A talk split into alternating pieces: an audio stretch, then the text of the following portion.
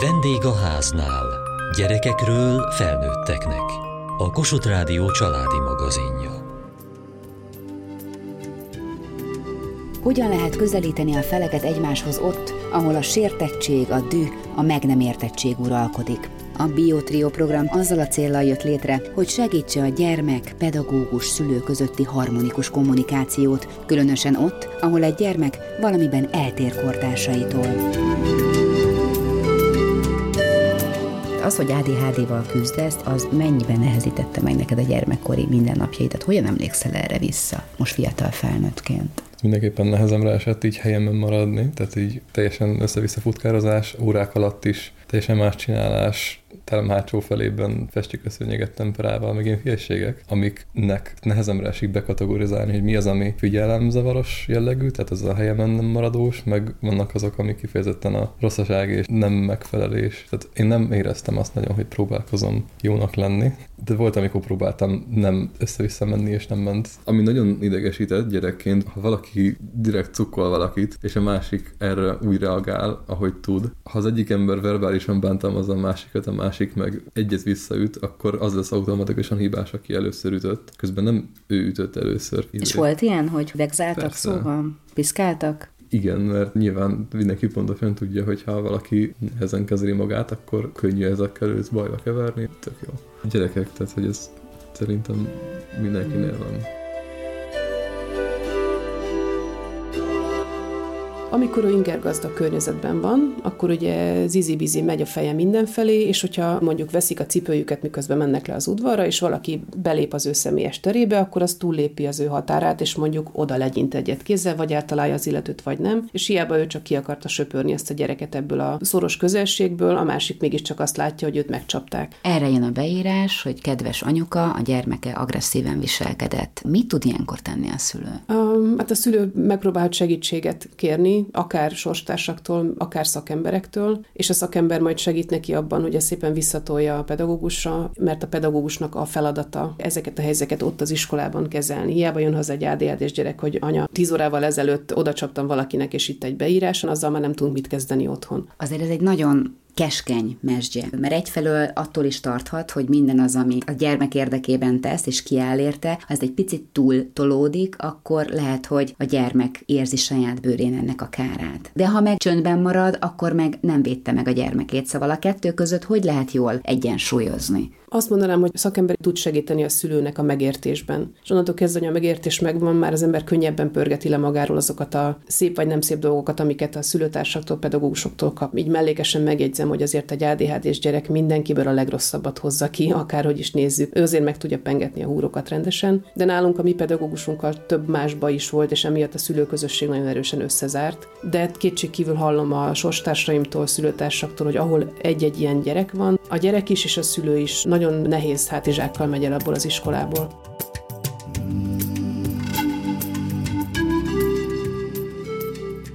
Jó gyakorlatgyűjtemény, amit a kezünkbe tartunk. BioTrio néven fut, több nemzetközi szervezet hozta létre annak érdekében, hogy segítse a kommunikációt. Ez a BioTrio, ez már a második nemzetközi Erasmus projekt. Kárpáti Rita, a Natura Hungarica Alapítvány elnöke. Az elsőben kifejezetten az eltérő fejlődésű gyermekek, hogy nekik is van segítség, erre koncentráltunk. Annak végeredményként egy ilyen baba naplót hoztunk létre. És az első BioTrio projekt során vettük észre, hogy oké, okay, hogy nagyon sok szülő a homokba dugja a fejét azzal kapcsolatban, hogy gyermekemmel valami nem stimmel, valami megkésett, de szülőknek, gyerekeknek sokkal alapvető problémáik vannak. Alapvetően a kommunikációval van probléma. Ezért tréning sorozatot is fejlesztettünk. A három modul az a kommunikáció, motiváció és az inklúzió, az a befogadás. És a játékoknál is ez a három fókuszpont van. Ezt mi alapján gyűjtötték össze? Tehát különböző nemzetek összedugták a fejüket, és azt mondták, hogy ez nagyon fejleszti a kommunikációt, ezt próbáljuk ki. Tehát így gyakorlatilag 31 néhány játék. Van, ami kifejezetten felnőtteknek szól, aztán van pedagógusoknak és gyerekeknek is. A Biotrio projektben három ország hat szervezete vesz részt. A folyamat úgy volt, hogy hozzuk a mi jó gyakorlatainkat. Egymást tréningeztük. De ezek nem olyan játékok, amit majd el kell menni és meg kell vásárolni Nem, boltba, ezek hanem nulla forintos történetek. kell hozzá egy ceruza, és lehet játszani. Így van. Egy tanteremben, egy óvodai teremben, de igazából egy íróasztal mellett lehet játszani. Egy rövidet választanak ki. Akkor mondom, jó? Rendben. Fejes Martinez Krisztina, a Hősök Tere Alapítvány hősiskola programvezetője. Van egy tollunk, együtt fogva a filcet, kell rajzolnunk egy házat, egy fát és egy kutyát. Kezdjünk hozzá. Feltételezem, hogy akkor ez az alapja lesz a háznak. De nem súghatok, igaz? Nem beszélhetnénk. Nem. Hát Ez egy ilyen folyamatos odafigyelés. Van már egy házikunk, ez borzasztóan nehéz. Most csak úgy megy össze-vissza a vonal, de mivel össze-vissza megy, hát csak irányítanom kell. Nem tudok kutyát rajzolni. Ó, de jó, hogy ebben kapok segítséget. Most tényleg teljesen átadom magam a Krisztála. Van a négy lába. Szerintem nincs jó megoldás. Itt megélések vannak. És lehetnek olyan párok, ahol ez egy nagyon egyensúlyban levő. Én itt azt éltem meg egyébként, hogy nagyon tudtunk egymásra figyelni, és nem az volt, hogy az egyikünk szorítja a tollat, a másik meg így passzívan hagyja. És lehet ez egy teljesen más típusú együttműködés, és nagyon jó utána erről beszélgetnie a gyerekekkel, hogy ki hogy élte meg, milyen érzései voltak. Tehát, hogy ez fejleszti az együttműködés, a nonverbális kommunikációt is, mert hogy a kommunikációnk 70%-a egyébként nonverbális, meg az önismeres is amúgy. Sokfélék a játékok, vannak ismerkedős játékok, van, ami az egyéni kockázatvállalást vagy kudarckezelést tudja fejleszteni, és azért egy gyűjtemény, hogy mindenki megtalálja azt, amivel ő szeret játszani. De van olyan játék is köztük, amit mondjuk egy szülői értekezleten tudnak a pedagógusok a szülőkkel játszatni. Kárpáti Rita, a Natura Hungarika Alapítvány elnöke. Pont azért, amit tudunk, hogy a szülők a saját érdekeiket próbálják sokszor érvényesíteni. De azok a szülők, akik már egy kicsit együtt játszottak, együtt nevettek, egy 5-10 perces gyakorlat során sokkal együttműködőbbek és empatikusabbak lesznek a jövőben azokkal a szülőkkel és azokkal a gyerekekkel, akikkel utána évekig együtt kell dolgozniuk.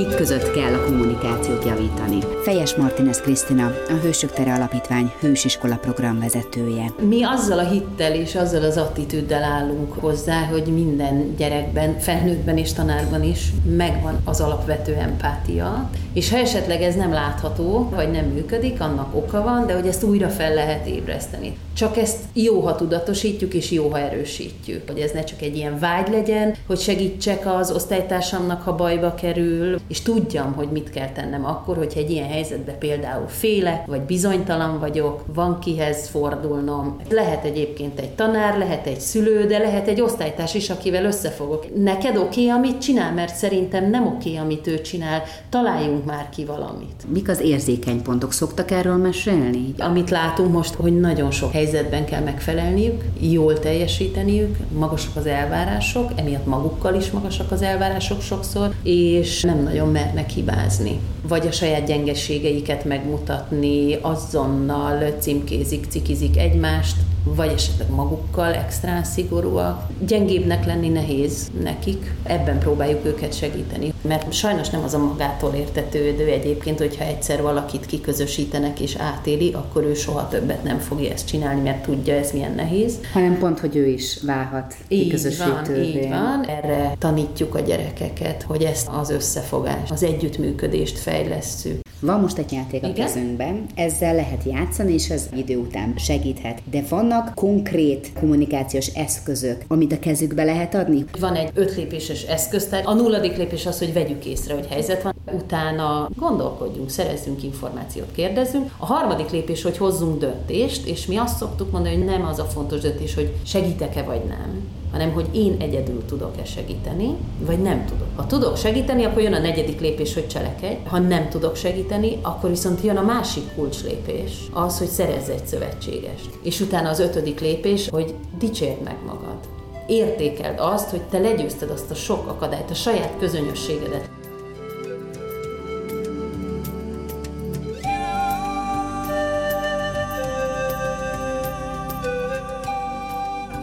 Nagyon fontos a kapcsolat. Hegedűsné Fábián Ágnes, a 18. kerületi Kassa utcai általános iskola intézményvezető helyettese, tanító és tanár. Hogy bízzanak bennünk, és elhiggyék azt, hogy valóban fordulhatnak hozzánk, segíteni fogunk. Az 5000 éves kommunikációnk az pont nem az együttműködésről szól, hanem hogy jó, hogyha tanárként én egy olyan típusú kommunikációt tanulok meg és folytatok a gyerekekkel, ami egy szimmetrikus kapcsolatot feltételez, tehát meg tudjuk szólítani egymást, tudunk bízni egymásban. Ez az alapja mindennek. Mennyire gyakori, hogy felszínre kerül egy surlódás gyerek és gyerek között, és lehet, hogy tényleg idegesítő a többi gyerek számára az, hogy ő másképp működik, hogy ő elfárad, hogy nem tud koncentrálni, hogy agresszívvé válik bizonyos helyzetekben. Hogy lehet ezt a helyén kezelni? Egy idő után már pontosan tudják, hogy mi az úgynevezett piros gomb, mondjuk Pistin. Mit kell ahhoz csinálni, hogy ő fölrobbanjon és álljon a bál az iskolában. Hogyha ő elfogadja, hogy neki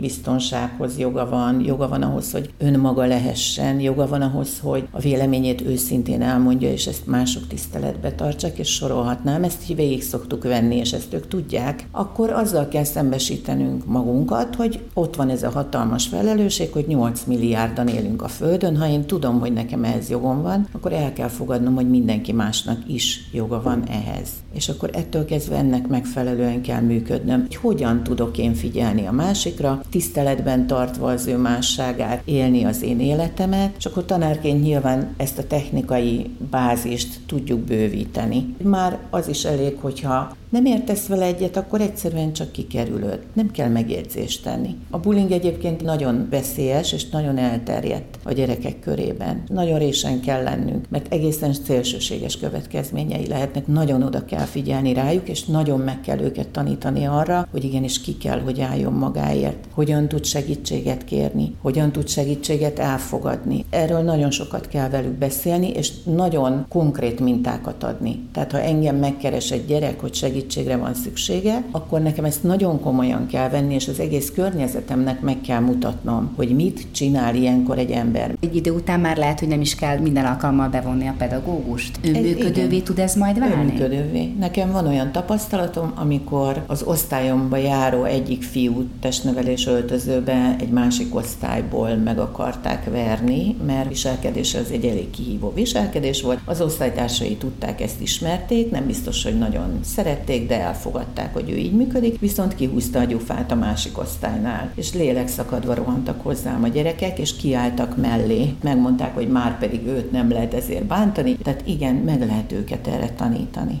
Azt tapasztalom egyébként, hogy a 0-3 éves kornak a tananyaga lenne az, hogy megtanítom figyelni a gyerekemet azzal, hogy én magam is rengeteget figyelek rá, és az anyukák nagyon sokat figyelnek a saját telefonjukra, és egyre kevesebbet a gyerekekre. Tehát a gyerekek úgy érkeznek az iskolába, hogy nem igazán tudják, hogy hogyan tudnának ők figyelni másra, mert hogy nincs igazán tapasztalatuk arról, hogy hatékonyan hogyan figyeltek rájuk.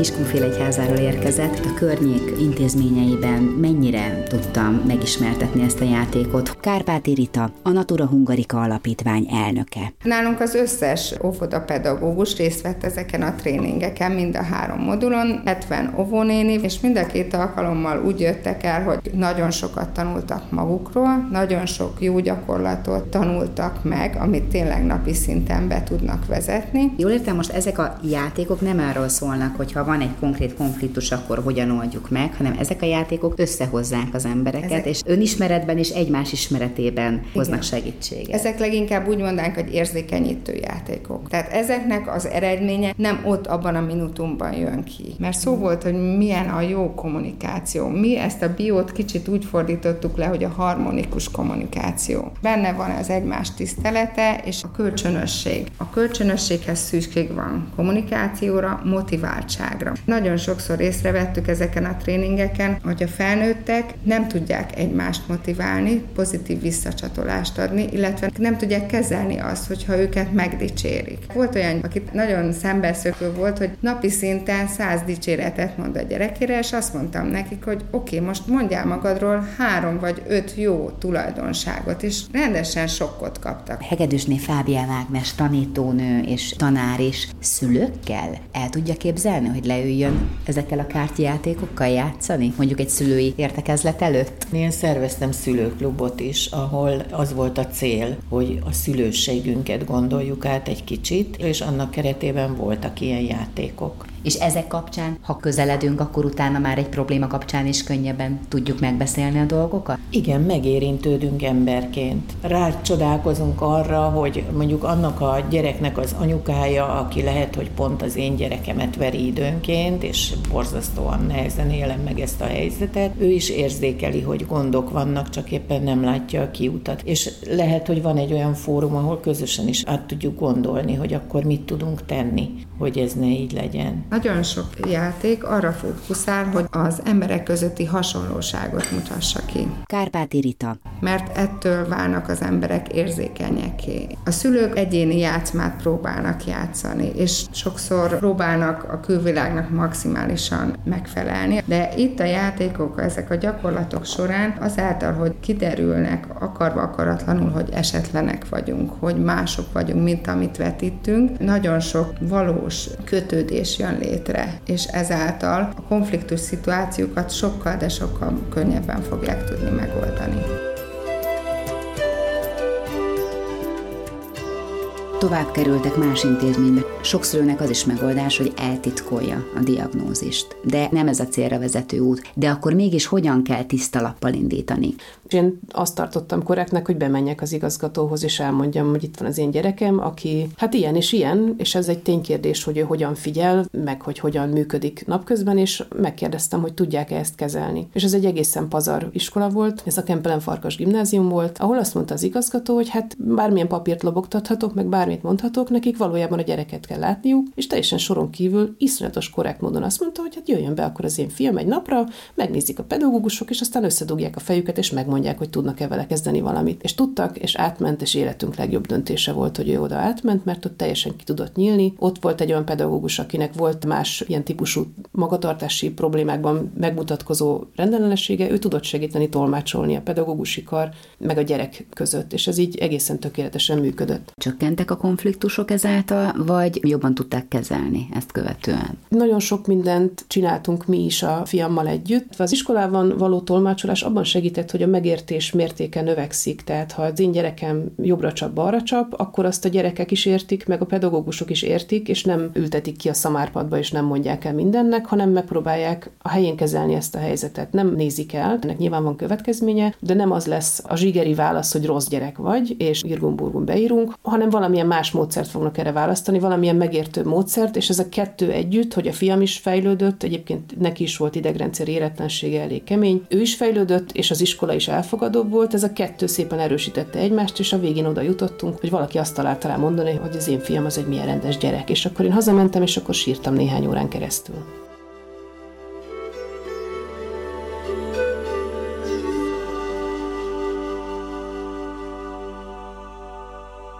Minnyáján szülőként a lehető legjobbat próbáljuk tenni a gyerekünknek. Hegedűsné Fábián Ágnes, tanító és tanár. Most az, hogy milyen hátterem van nekem ahhoz, hogy valóban egy üdvözítő irányba tudjam elvinni a gyerekemet, vagy esetleg kevésbé ismerem a világot, és ezért nem tudom jól menedzselni, lehet, hogy magamat se és a gyerekemet se, ez nem kérdés. És akkor itt jön be szerintem, hogy nagyon nagy elfogadással lehet együtt gondolkodni egy szülővel arról, hogy az ő helyzetében, az ő gyerekéért vajon mit tud ő megtenni, hogy tényleg javul javuljon a helyzet.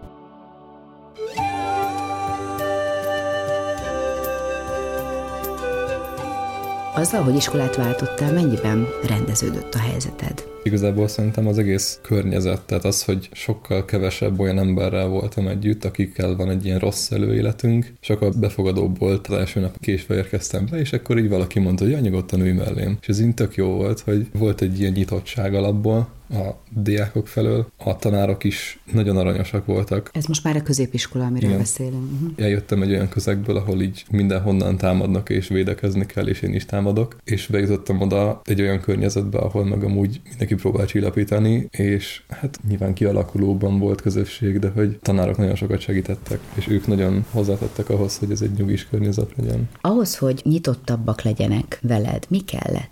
Volt egy tanár, akivel nem tudom, hogyan indul, de elkezdtünk ilyen stop motion, ilyen animációs filmeket csinálni, Lego, meg ilyen furcsa dolgok. Meg az osztályfőnököm rendezett egy csomószor ilyen osztálykirándulást, és amikor ilyen informális keretek között voltunk és beszélgettünk, nyilván ugyanúgy, mint tanárdiák, de hogy nem a suliban beszélgetésekkor úgy meg tudtuk egymást ismerni, hogy furcsa vagyok, más igényeim vannak valószínűleg, Nyilván nem lehet azt mondani, hogy az a megoldás, hogy a tanárok informális keretek között beszéljenek a diákokkal, de hogy egyszerűen az, hogy emberileg kezeltük egymást, amennyire lehet egy ötödikes diákot emberként kezelni, de hogy nekem mindig az segített nagyon, hogyha valakivel le lehetett ülni és felnőttként beszélni vele, ha komolyan veszik.